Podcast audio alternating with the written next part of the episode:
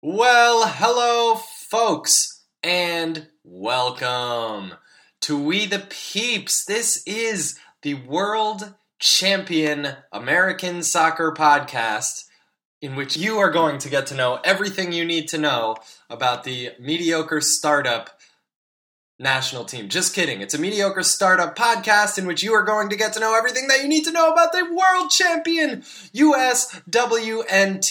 This is the final concluding episode to what has been a fantastic experience that we've called She the Peeps, the mini series on this here stream. I'm Clayton, and I'm a rapper.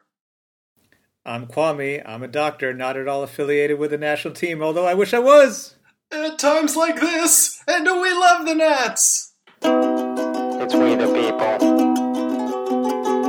It's we the people. We the people. It's we the people. Folks, the game was the one and only World Cup final. They don't come around so often. Not even if you're a dynasty. Not even if you're as good as we are at this here game.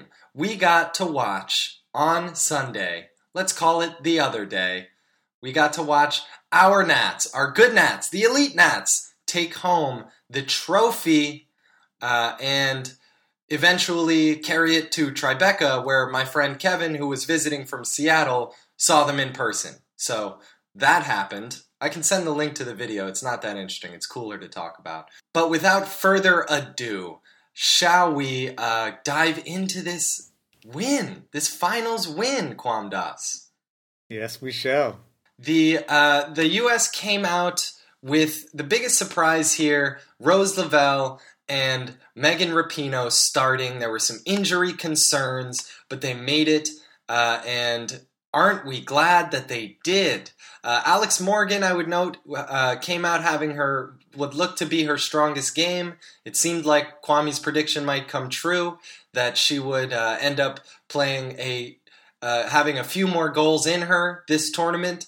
It didn't quite play out that way, but she did earn a penalty kick off of a, uh, a high kick, which VAR'd itself uh, on into a Megan Rapinoe penalty that she sunk ice cold. Spoiler alert: she would end up winning the Golden Boot. Whoever saw that coming? And that turned this whole thing around. Up until that moment, it didn't seem locked in by any means for our good Nats. Uh, but after that moment, things definitely shifted, and uh, it would culminate with what for me is the highlight of the whole tournament a Rose Lavelle goal who dribbles in transition out of the midfield, does a shimmy that doesn't seem to make the highlights. The highlights on this one show the, the finish, which is a, a great finish. Credit to the finish, of course, but what really makes this goal amazing is the shimmy that she does uh, with about 25 yards to the goal, uh, sort of putting both center backs on their heels. Then she she has a nice slight touch to get right in between them and slots this one away. The U.S. would indeed win this World Cup after it's all said and done. 2 nothing versus the Netherlands, and by the end of it, they really did look like look like their truest selves. In the end, it started to feel inevitable at, at around the 80th minute. It, it really felt like this team was cruising towards the finish, and they were. It felt good. It's nice to watch a team that plays good soccer in a U.S. jersey, and there's so much more to it than that. To all of you out there who've been following this team and are excited, congratulations to you. And uh, Kwame, how, what were your first impressions coming off of this win? Really satisfying win. Uh, I had a I had a different. Uh uh, view kind of of the of the shape of the match uh, than than you did. It seems. Uh, I thought that, uh, as you said, it was 0-0 for a while. Uh, I thought that the Netherlands set themselves up tactically uh, to try to frustrate us. They set up in kind of looked like a 4-4-1-1, and in doing so, they sacrificed a lot of their offensive potential. Um, so they sacrificed their offensive potential to stymie us, and but that basically left them with really only one way to score um, to hope to really catch us out on a counterattack with either one or sort of two people. Uh, and as the game went along, um, there was somewhat nervous for the U.S. because if the Netherlands did manage to grab a goal against the run of play, um, we weren't exactly opening them up, and so even though we we were the better team, you know, you you do sometimes see these one 0 uh, upsets. But I think that after the uh, the penalty kick, uh, really the Netherlands were uh, were in a lot of trouble because they either would need to come out of their shell a little bit and then be very vulnerable, or they needed to keep hoping for something that would tie the game up and then still, how would they win? I do agree that the Rose Lavelle goal um, broke the game open, pretty much wrapped things up, and also was uh, a brilliant run. And she set she set the defenders on her heels, set herself up for the shot, positioned the goalkeeper, got her moving the wrong way. Uh, it was really a sublimely taken uh, goal, and it was. Uh, if she wasn't already doing it in this tournament, this was Rose Lavelle kind of planting her flag as uh, you know the player that everyone kind of wishes they had on their national team. Uh, I thought that um, you know the U.S. again won. I think without hitting their full stride. I mean, we've talked about how great this team is and how uh, what winners they are, um, and I think further proof is that they didn't. They weren't hitting on all on all cylinders. I thought the Lavelle had a you know had a good game in spurts. I thought that Mewis was a little bit missing. I thought Rapinoe obviously steps up and is clutch for that penalty kick, but aside from that, she didn't quite look as sharp. Um, Alex Morgan, uh, again, a sort of tough as nails performance, gets that penalty kick, was putting herself in dangerous spots. Uh, and we were just the better team, and the Netherlands couldn't couldn't hang with us even when we weren't quite fully at our best. Um, if you told me that we were going to fairly comfortably win a World Cup final against the reigning European champions without Lindsey Horan having to step on the field, I would have, uh, I would have raised an eyebrow uh, repeatedly over and over again. Um, but uh, yeah, this was a, you know, this was a frustrating, I would say, sort of first half. Partly the way the Netherlands set up, I thought also in my hotel room watching the game because I was out of town. I was yelling at us to move the ball quicker, and I thought that we could have. Um, but you know, it's it's it's hard to be. It's not so much being critical of this team. It's sort of saying, yeah, you know, this was uh, we have another level to go to, and uh, and that's that's as exciting as this win for me. Yeah, it's incredible that that that can be the case. It does remind me a little bit of the the uh, men's team for France that won the World Cup, although they did score four in their final. Uh, that they felt that that way. It felt that way a little bit often with that team, where it was like mm. they could do. You could tell that they had gears to go, but they were either not able to get there or didn't need to get there. Um, and I think that the the U.S. showed. I think you the U.S. really uh, vindicated Jill Ellis uh, and and her decision making in this tournament by winning games in the ways that they needed to win them. They, this this team didn't need to be a 10 out of 10 on every minute of every game or even most minutes of most games. And yet uh, somehow the, the the moments that mattered most went our way, and I think that has a little bit to do with luck, but a lot of it to do with the decisions that were made by Jill, Ellis, and a lot to do with the, just the sort of ruthless willingness to do whatever it takes to win at the end of the day. I, I agree. I think that um, certainly this was a team with a lot of poise. Um, this was a team that was fully bought in on the plan. And I think that one of the strengths of Ellis, because with a team this versatile and this good, you can come up with a million different ways for this team that they should play or should win the tournament. And it's not that a person is wrong um, if they would do it a different way. For example, I was listening to a podcast where Anson Dorrance, right, who is the manager of the 91 World Cup team and has won a million championships at North Carolina. And he was talking about how he would line up the team, right? And it was different than Jill Ellis. And it's not that either of them is wrong, right? Both of them know so much more about this team and about uh, and about soccer in general than any of us, right? But they are coming up with different approaches. But I do think that what Ellis definitely did was was let the team know what the plan was, right?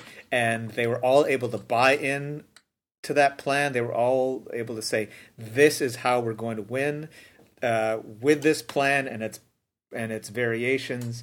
Uh, and then they just executed it. Um, I think Megan Rapinoe, you know, she wins the Golden Boot without, I think, really um, playing her best, which is an incredible statement. But she had such poise in all of the key moments, and uh, with all of the uh, controversy and pressure kind of swirling around this team, and a lot of that swirling around her, you saw a player who uh, is unfazed by pressure, and I think it, it perhaps is even strengthened by it.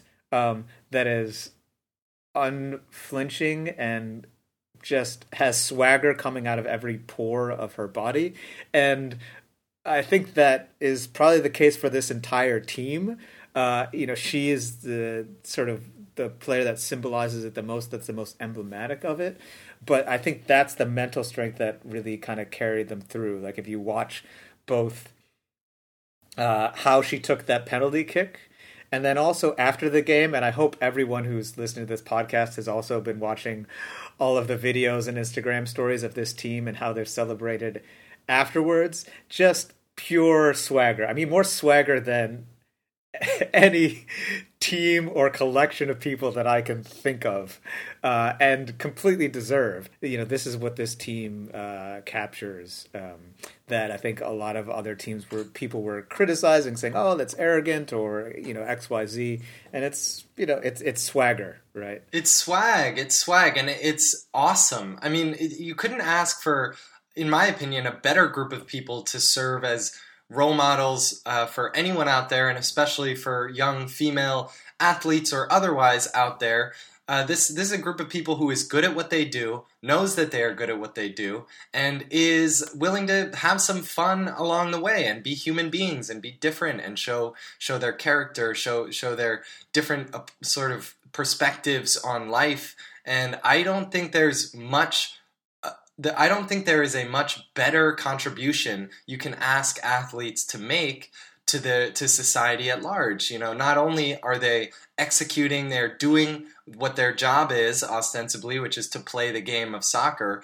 Uh, they're doing that well, but in addition to that, they're they're speaking out uh, on important issues. They are they are cool. They are entertaining. I would buy their album if they made one. I would you know I would buy their sneakers if they design sneakers. You know this this is a group of people that can really uh, move the needle uh, in the ways that they see fit, and I think that's important. And you see that occasionally. You know, uh, people like uh, LeBron James comes to mind, who not only plays well on on the court, but also makes really important, has made really impactful decisions in terms of sort of like uh, uh, salary and and how the NBA treaters, NBA players are treated. Um, and and that's what you want to see from your from your greatest athletes is using that that platform to do something with it and to do something important. Um, on that note, there is a there is a really major um, sort of macro perspective that we've not yet addressed or talked about on this show, and there are reasons for that. Um, I'm talking about the gender pay gap. It's been important to me in crafting this coverage of this of this team to really to really paint to look at it in terms of soccer and and who these players are and to enjoy the game for what it is uh, without you know getting too immediately bogged down in the politics of things and to to give this team a chance to win us on the field, which which they did. But it would it, it, I can't possibly continue on without mentioning it that this team, which is a team of the greatest athletes this country has ever produced, is getting paid less than the men's team, which just lost the Gold Cup in um, practically hilarious fashion uh, through a, a, a, comedy of errors to Mexico and is is for, is is and has been an embarrassment to this country. Um, and yet, these women who are doing it better and cooler and in every way uh, checking every box you can ask them to is getting paid less. Um, Kwame, can you tell me a little bit about why that is and and how we ended up here? I can start to share what what I know and what I'm able to keep track of. When we talk about um, pay equity and the gender pay gap, um, there are many different factors, and where also that gap exists in many different places. So there's a pay gap between um, the prize money that FIFA gives out. Um, to so the way that uh, the prizes work for like the World Cup, the FIFA gives a sort of winners amount out to the federation, and then the federation dispenses that, right? So um, FIFA gives less to the winners of the Women's World Cup than they do to the to the uh, Men's World Cup. So that's a gap that comes from FIFA. There's another gap that comes from um, U.S. soccer, which at times has been uh, things like uh, per diem, like how much a player gets for food um, when they're a day when they're traveling with the national team. Really, sort of petty stuff, which seems really sort of obvious, and then more, um, and then um, other things having to do with salary from the national team, which is complicated because the men's team basically gets just paid um, for games and camps while the women's team has an annual salary. Um, so not quite. Uh, it's not quite apples to apples. It's apples to oranges, but it's still. But there are areas where it lines up, and it's still not quite equal. Um, then there's also uh, a pay gap in terms of what these players are making in their domestic leagues, um, the NWSL compared to, say, MLS.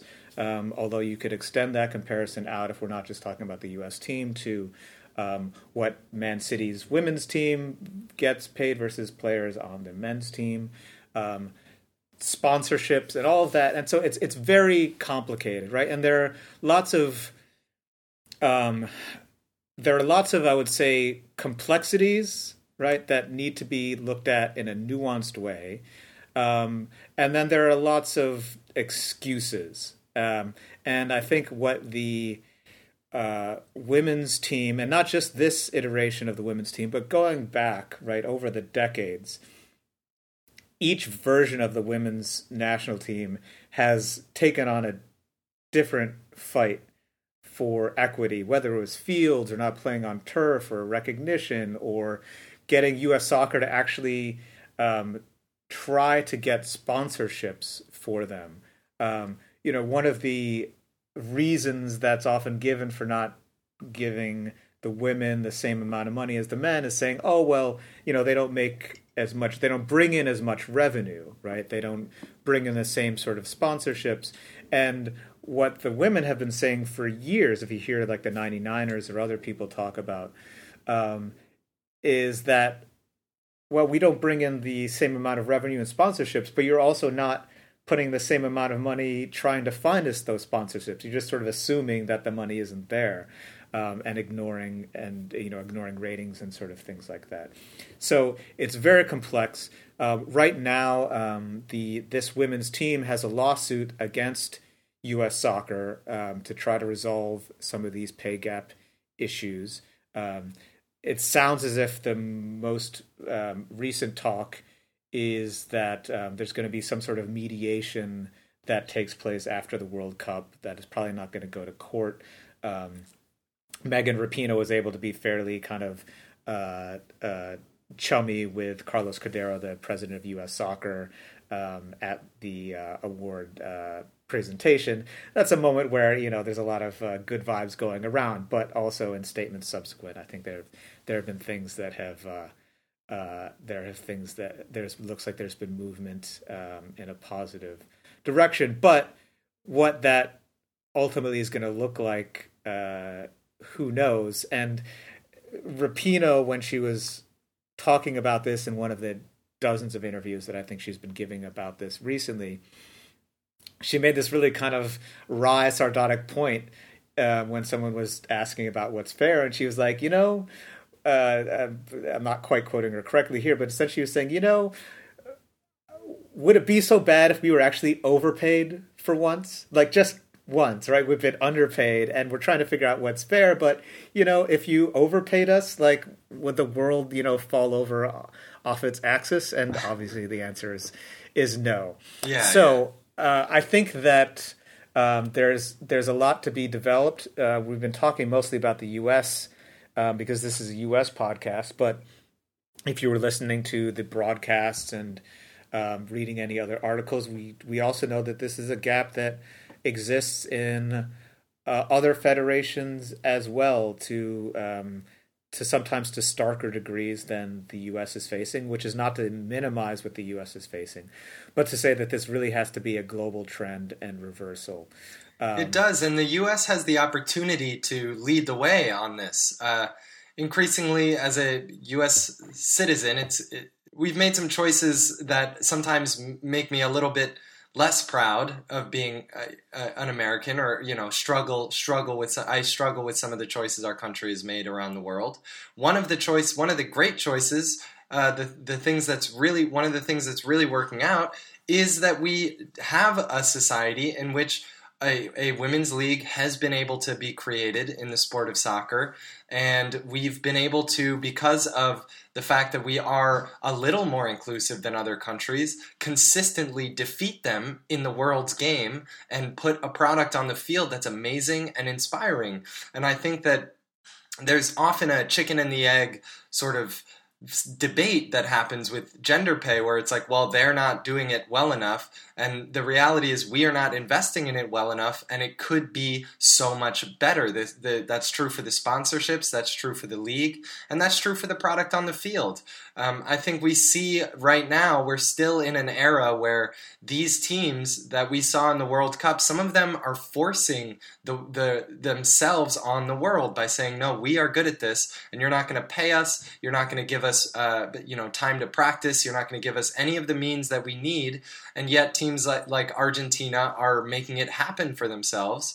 Um, and that's that's beautiful and it's inspiring, but it needs to change and we need to move on. And if anything, I think the fact that the, that the U.S. women's team is as good as it is is proof of a future that could be so much brighter even if if we continue to push this and we really double down on what we kind of accidentally did which was we created a society in which women are a little bit closer to equal than most other societies uh, they, we see that product play out on the field in a really great way. This team is incredible and has been amazing to watch this whole time. And imagine how great this the women's side of, of soccer could be in general in club and for country and around the world if uh, this trend continues and is and is pushed even farther, which it needs to be. And I, I think Rapinoe's totally right. Let's overpay him by accident and, and maybe pull it back a little from there. Right. So what that leads me to is you know it's clear that this team and many of other many of these teams that we've seen from other countries um, in this tournament are working their butts off, doing their parts to advocate for themselves in the face of, you know, opposition, disdain, um, corruption. Uh, so then the question for me is like, okay, how do we? What do we do as fans, right? How do we support? These uh, these endeavors. Um, and I think there's a couple of things, right? You know, so you talked about the NWSL, right, which is a league and that is a really entertaining league. Um, I think a very competitive league, a league where you can see um, pretty much all of the stars of the U.S. women's team, but also um, a bunch of the Australian stars, a bunch of the uh, Brazilian players. Um, players from uh, uh, you know sort of other countries, Canada, etc. But speaking of you know the pay gap, the league minimum salary for the NWSL is uh, sixteen thousand dollars a year. Um, the maximum salary um, is somewhere around forty thousand dollars a year. Um, but the salary cap per team is somewhere it's somewhere in south of five hundred thousand um, dollars. So you know if you just do the quick math on that, if you have twenty players on a team, right, you're probably somewhere around twenty thousand um, dollars in salary uh, per player. Um, the members of the U.S. national team uh, get paid more, but they don't get paid by their NWSL teams. Um, this is also part of the complexities of the figuring out what the gender pay is. So, members of the women's national team, uh, 22 of them actually get designated, not 23 for reasons that are beyond me. But um, so they get paid a salary by U.S. Soccer, and then they also get their NWSL salary paid by U.S. Soccer.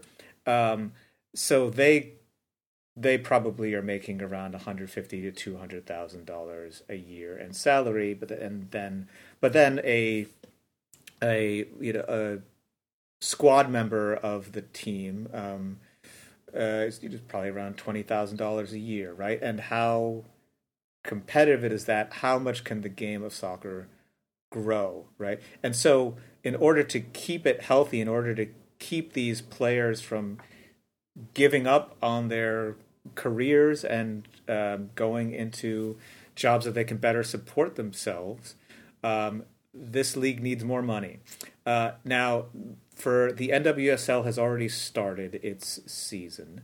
Uh, up until very recently, they didn't have a TV deal. Um, previously they had been able to you had been able to watch them on Lifetime and A and E, um, but uh, they lost their TV deal, and so they were only available on Yahoo Sports streaming, which you could watch for free, um, but that was the only outlet you could watch them. Uh, just a few days ago, in part, I think, based on the success of the World Cup, ESPN announced that they'll be covering, I think, 14 regular season and all of the playoffs of the NWSL for the, the remainder of this season. Um, and then Budweiser also announced that they would be uh, sponsoring the NWSL.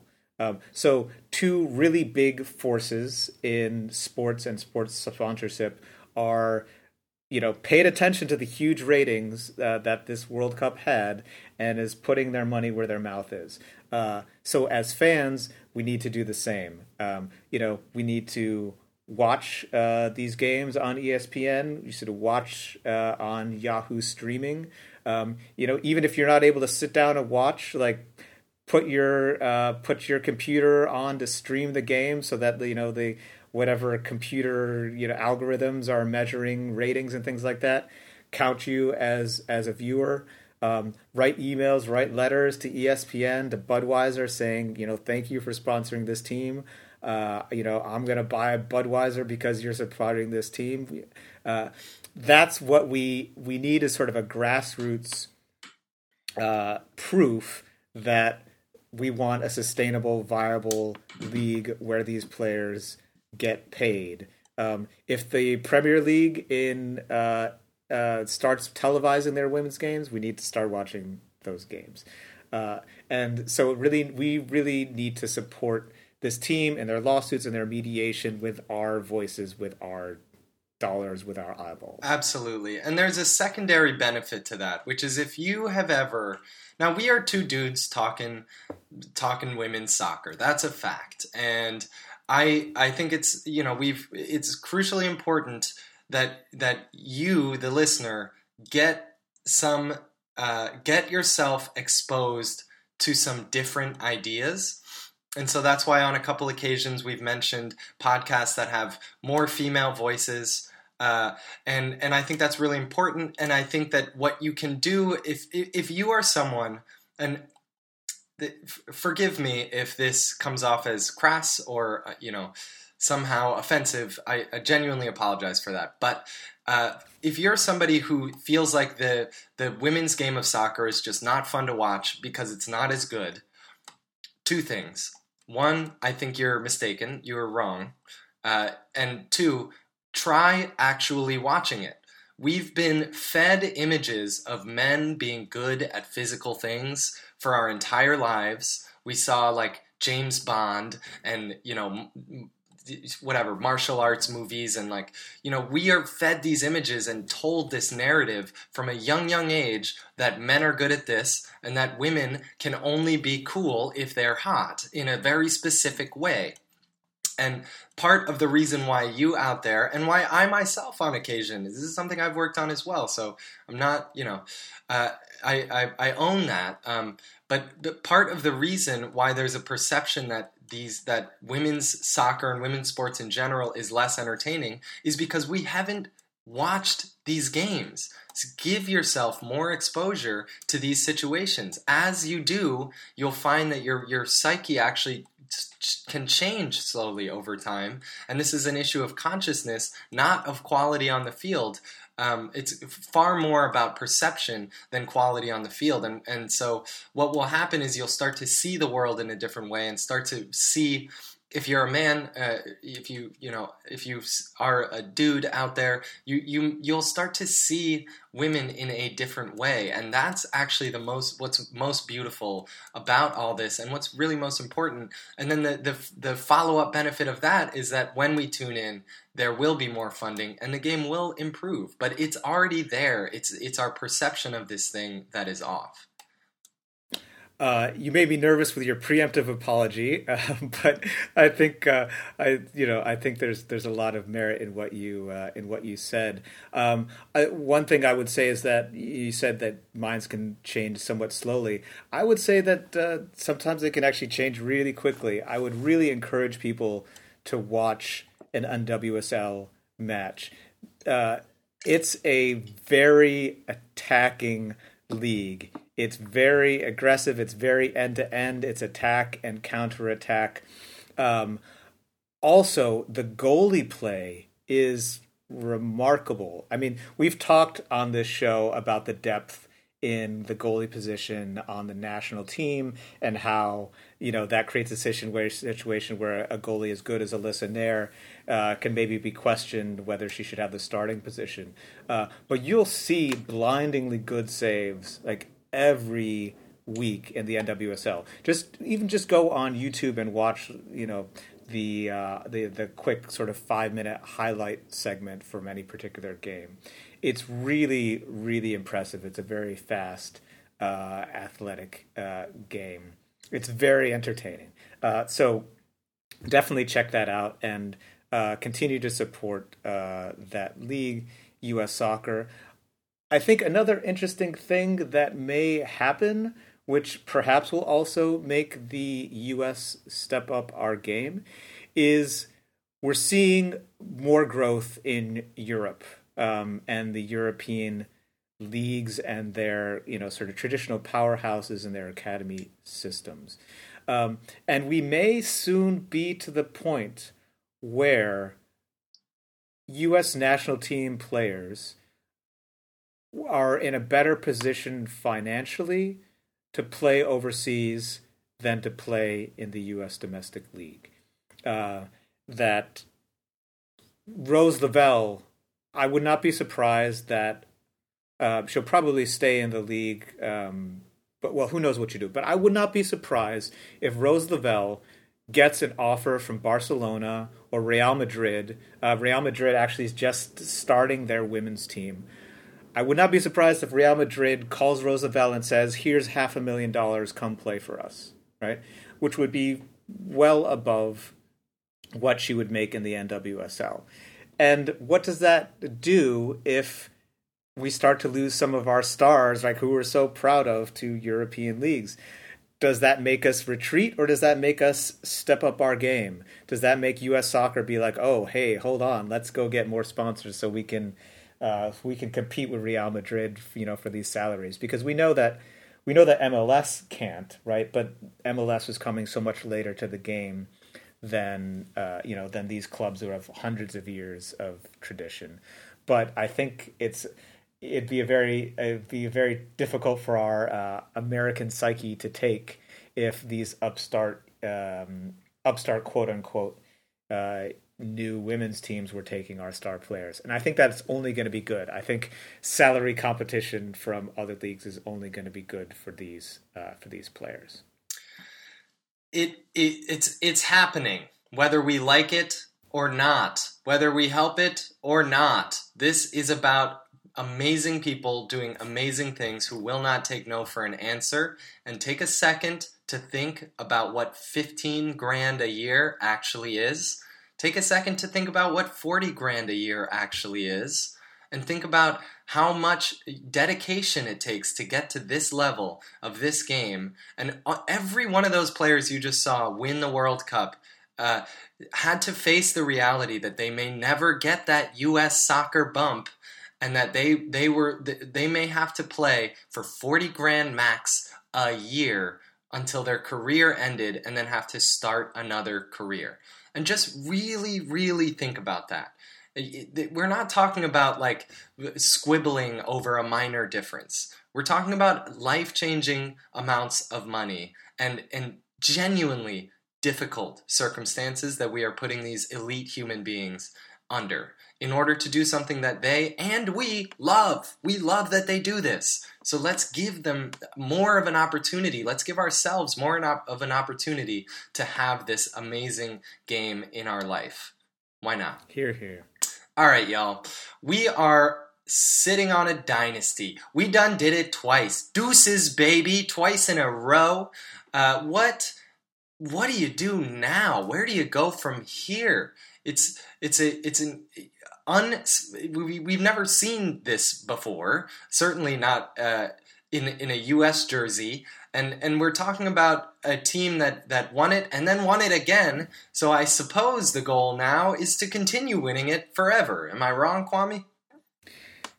Yes, the goal is you know to continue to excel and to win. Obviously, I mean that's the the goal for um, you know for all of these teams. I think for the U.S.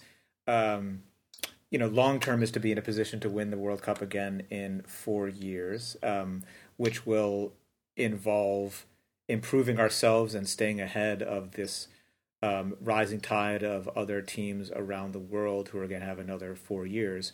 But then, short term, uh, the next big tournament uh, for the women um, is the Olympics. Um, for for the for women's soccer, Olympic soccer is just a notch below uh, the World Cup. In men, it's it's for the men it's different because the Olympics is basically an under twenty three tournament. That's the way it's structured, and so Euros and Copa America and Gold Cup um, hold more sway. Uh, but the um, 2020 Olympics in Japan is just a year away. Uh, and so it's going to be interesting to see uh, you know, once this team finishes celebrating, um, you know, they've got their ticker tape parade. Uh, we're recording on Tuesday. It's tomorrow morning. Uh, and then soon after that, uh, you know, they probably go back to their club teams. And then uh, I think in October, they start the qualifying process for the Olympics. now, it's they have to qualify out of CONCACAF and there are two spots uh, for the Olympic tournament. There are 12 teams that get in, so it's a smaller tournament than the World Cup. Uh, and you almost always it's uh, the U.S. and uh, Canada that qualify out of CONCACAF. Although you know Mexico and Jamaica um, uh, have been making strides, but uh, the U.S. I think fully expects to qualify for the Olympics. but a year is not that uh, far away. Uh, but it's enough time for very little change or time for a lot of change. Uh, the U.S. is a team that um, has kind of this uh, sort of bimodal distribution of ages. Um, we have a lot of players um, in their 30s and up. Um, Christen Press, Alyssa Naeher, Rapinoe, uh, Heath, Alex Morgan just turned uh, 30, Becky Sauerbrunn, um, is over 30. Uh, and then we have a lot of players. Uh, we've talked a great deal about the midfield. Uh, Mewis, Horan, Lavelle are all under the age of 25. I think Ertz is 27 or 28. Um, and Carli Lloyd, I think, is 36. So we could essentially keep this whole team with some cuts uh, because for the World Cup, you're allowed a 23 person roster. In the Olympics, I believe it's just 18 because it's a shorter tournament. so there are going to be some uh, some difficult cuts to make um, for that, anyways. Uh, but for Ellis, um, whose contract is up, but who I think we all expect will continue on at least through the Olympics and then perhaps reevaluate. Uh, do we keep the band together, uh, or do we start to um, start to use this Olympic tournament as a time to give high level tournament experience to uh, players that we want to see emerge um, and uh, expect to be uh, part of the core in four years. And what Um, would be your preference on that, Kwame? I'd like to see a little bit of a mix. This team is so competitive and has a tradition of you, you know, you fight for your spot. You know, you don't get your spot. You don't get the spot because you're the new up and comer. You don't um, get the spot because you're the veteran. But I would say that um, there are some players. Uh, so one player that comes to mind is Tierna Davidson Yeah. uh, who um, was kind of the reserve utility um, for the back line. She is primarily a center back. Uh, and I would say, you know, maybe a year and a half ago, uh, when she emerged as a candidate for the national team, she was on a trajectory that would have had her starting in place of Becky Sauerbrunn uh, for this World Cup. She fractured her ankle and lost a lot of time and was really just getting back into the swing of things uh, leading up to the World Cup. Uh, but I think that there, I think I would like to see, uh, assuming that she continues to grow and show her full strength, I think I would like to see uh, Tierna Davidson uh, get some big tournament experience, um, paired either with Abby Dahlkemper or perhaps uh, we experiment with does Julie Ertz, do we want her as the six? Do we want to move her back into the center back? Um, do we want Lindsey Horan as the six? Do we want to stay in the four three three? Do we want to use this next year to start experimenting with formations again? Um, that is going to maximize the the depth that we have out of this kind of great midfield. You know, do we want to kind of go to a four four two where we're in kind of a good diamond and you know all sorts of uh, all sorts of possibilities. Uh, do we want a four two three one? You know, I could just rattle off formations, but you know, you get you get the idea. So Four, I would say play, six, play, one. random numbers. So uh, formation experimentation, I'd like to see. I think I'd like to see a competition between Tierna Davidson and um, and uh, Becky Sauerbrunn. I also, and you know, I also would love to see Crystal Dunn perhaps get rewarded for her service at left back by allowing her to fight for one of the midfield spots. Uh, Rose Lavelle has, as we said, has emerged as a star in that sort of attacking midfield position. Uh, but Crystal Dunn in that position uh, is also terrifying, driving at that defense in the way Rose Lavelle did uh, to score that killer game against the Netherlands. And I would like to see um, other players get a look at that left back spot. Uh, we saw young uh, Emily Fox get thrown into the fire against France uh, this past January. Uh, that suggests that we think she's a potential player for the future. Um, maybe also uh, Casey Short, who is a last minute cut, but who is a very solid player um, in the NWSL, or maybe another emerging left back. Uh, that's something I would like to see. Uh, and you know, I think the attacking um, uh, the attacking front. I think it's not too early to begin to think about um, a um, a protege in the forward position uh, for uh, you know to sort of follow on the heels of of Alex Morgan. Um, again, assuming we keep that four three three, but perhaps perhaps we have a different formation, and perhaps we uh, you know perhaps we uh, try to pair uh, someone with uh, Alex Morgan. You know, perhaps we move Tobin Heath in centrally, and you know, there's all sorts of things. I would like to see experimentation. I would not like us just to uh, keep the same team and you know cut the you know the final five additions to this team, whoever that was. So you know probably I think we only take two goalkeepers and probably Morgan Brian and Allie Long because um, they were kind of like the last additions on. Um, does Ali Krieger get to stay on the team? Does Al Milisana get to stay on the team? Um, lots of lots of questions, but I would also I would like to see some people from who are excelling at NWSL um, get get a sniff, and I think we will see that in the Concacaf uh, qualifying tournament um, and some other uh, friendlies that we'll probably have over the course of this year. It's interesting um, that uh, the way that so Europe doesn't have a qualifying tournament. They have Europe gets three spots for the Olympics. They don't have a qualifying tournament. It's just the um, the three best finishers from the World Cup. So that means that the European um, participants will be England, Sweden, and the Netherlands. Um, that means that um, uh, one, there's potential for the uh, renewal of the rivalry with England in just one year's time at a high level uh, competition, and they'll be out for blood.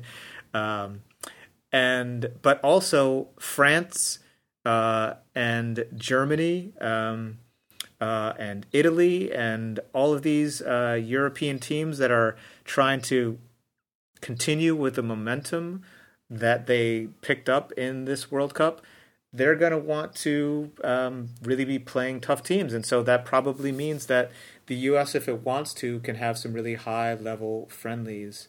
Uh, and I hope we take advantage of that. So, a really potentially exciting year coming up for the U.S. NWSL on ESPN, qualifying friendlies, uh, new blood fighting it out with the old blood.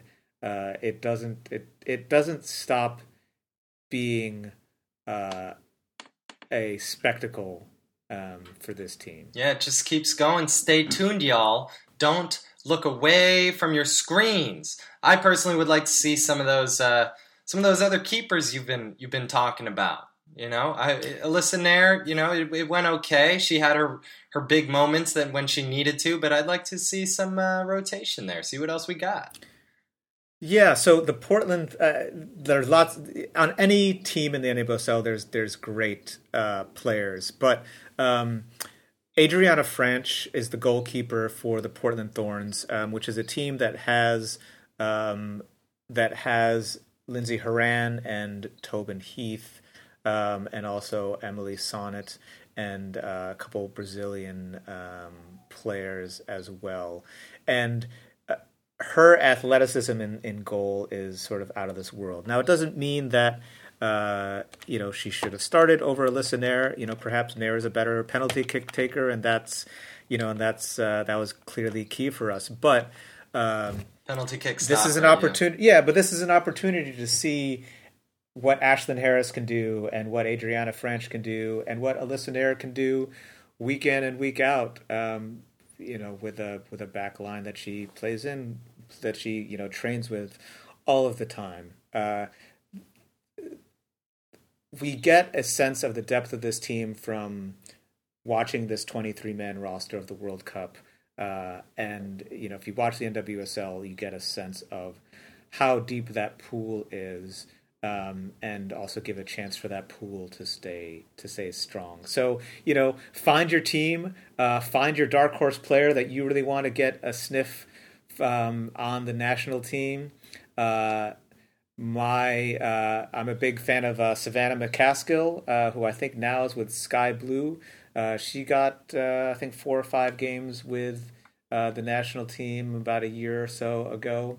Kind of a um, kind of a attacking midfielder, kind of withdrawn uh, striker, sort of that number ten slash number nine kind of hybrid, um, crafty, tricky. Um, and uh, I'd like to see her get a, another few uh, a few bites at the apple. But if you watch the league, uh, you know, get your own favorites and uh, cheer them on, buy their jersey, uh, show up at their games. Do it, y'all. Do it. Uh, final thoughts here on what has been a mega successful World Cup for us. Couldn't couldn't have couldn't have shared it with anyone. Uh, wouldn't rather have shared it with anyone other than you, Kwam Das. I, am so so grateful to have had you to illuminate uh, these these experiences as we've gone along. Uh, it's been pretty awesome.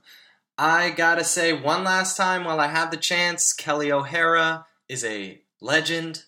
She's a beast. I think she's underrated if that's possible, and I think she was crucial to the success of the team. Final thoughts here, Kwame? Oh, I have so many final thoughts. Um, I could ramble on for another hour about this team. Uh, I, I, I care about them that much. I think they're, you know, there's so many, so many stories um, that are going to be told. Um, you know, I would say keep up your thirst for stories about this team. Uh, follow Meg Linehan, follow Caitlin Murray, listen to the work that uh, Grant Wahl is doing. Um, you know, subscribe to the Athletic and and read their stories. Follow all these players on uh, Instagram. But I think that yes, Kelly Kelley O'Hara. I, I, I couldn't agree with you more that Kelley O'Hara you know the, that fullback position. I was really concerned about whether she would be able to stay healthy throughout the whole tournament. Uh, she did. Uh, she was really a rock for this team.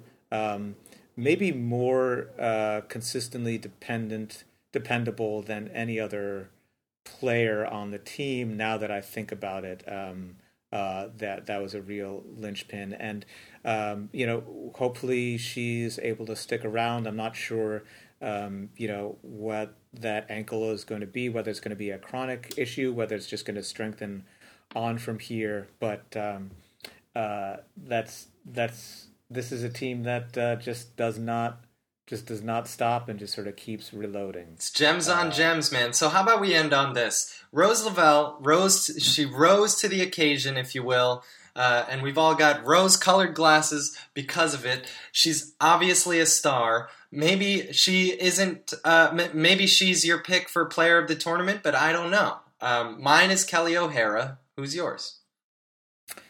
Ooh, player of the tournament. Um, I think that Rose Lavelle.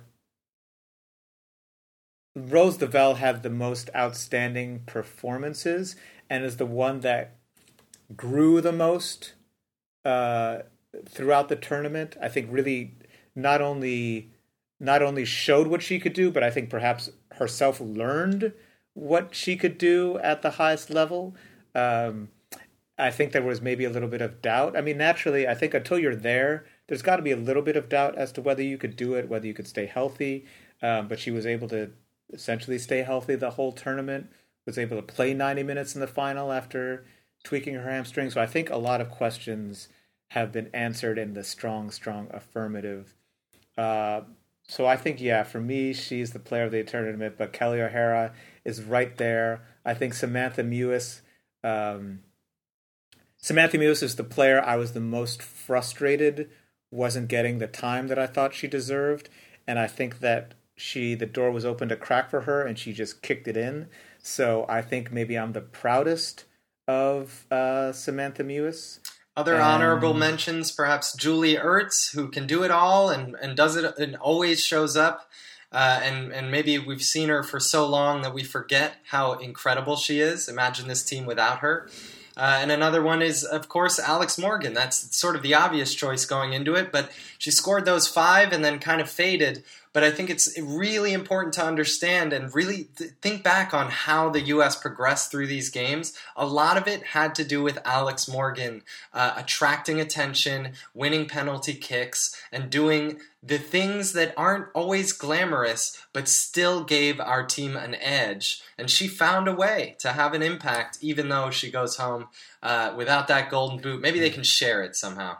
Yeah, Alex Morgan took a beating uh, for this team. There's always, you know, physical play, fouls, but uh, I would be shocked if she wasn't head and shoulders the most fouled player in the tournament. And uh, a, a, lot of our success came out of her being fouled, her putting herself in positions where she was alone and isolated, knew she was going to take fouls, knew she would have to kind of gather herself up because there wasn't another player who could necessarily do exactly what she was bringing to the table.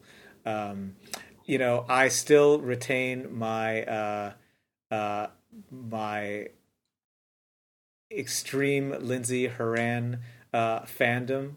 Uh, I I think that uh, there are things that she can.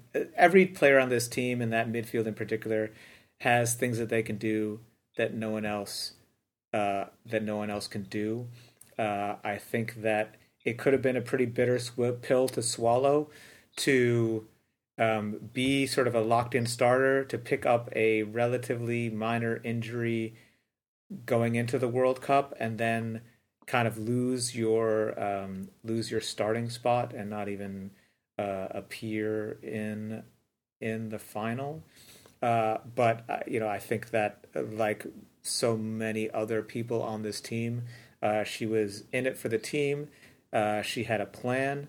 Uh, she was ready to go when need be. She was ready to cheer um, when need be, and I think that now that we've seen other people emerge, uh, I hope that we find ways to utilize her ability to find other people in space that I think is uh, pretty much unparalleled on the team. I don't think we really saw it, but her sense of the space on the field and her ability to find it without really having to sort of look and then look again uh, and to move that ball quickly.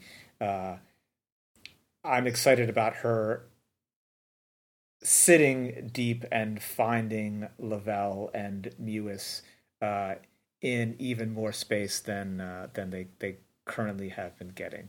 Yeah. So um, yeah, uh, so she's not my player of the tournament, but but she's I think my um, still my player to watch, and I think uh, in terms of who to build the team around. I think we're seeing a transition. I think we were built the team around the attack, and now I think we we start to become a team where we build around the midfield and perhaps start doing some things to shore up the defense. Beautifully said. Kwamdas, uh, I'm not done with this team, and I don't know the details yet, but I don't think this show is done with this team.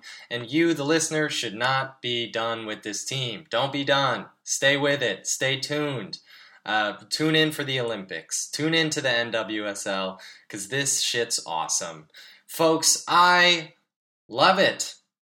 When I feel a cool breeze on a hot day, makes me think of uh, a Miyazaki animation where the the grass is sort of wavering in a mystical breeze. I also love uh, low maintenance plants around the house. Get a get a little bamboo bamboo shoot going. Just put some water in there and forget about it. It's beautiful and it's green. Uh, and I quite like uh, iced tea. These are these are summery and naturey. Uh, you know, I like myself an iced tea, but not just a. Not only do I love like a good southern sweet tea, I also like myself a nice uh, just uh, oolong.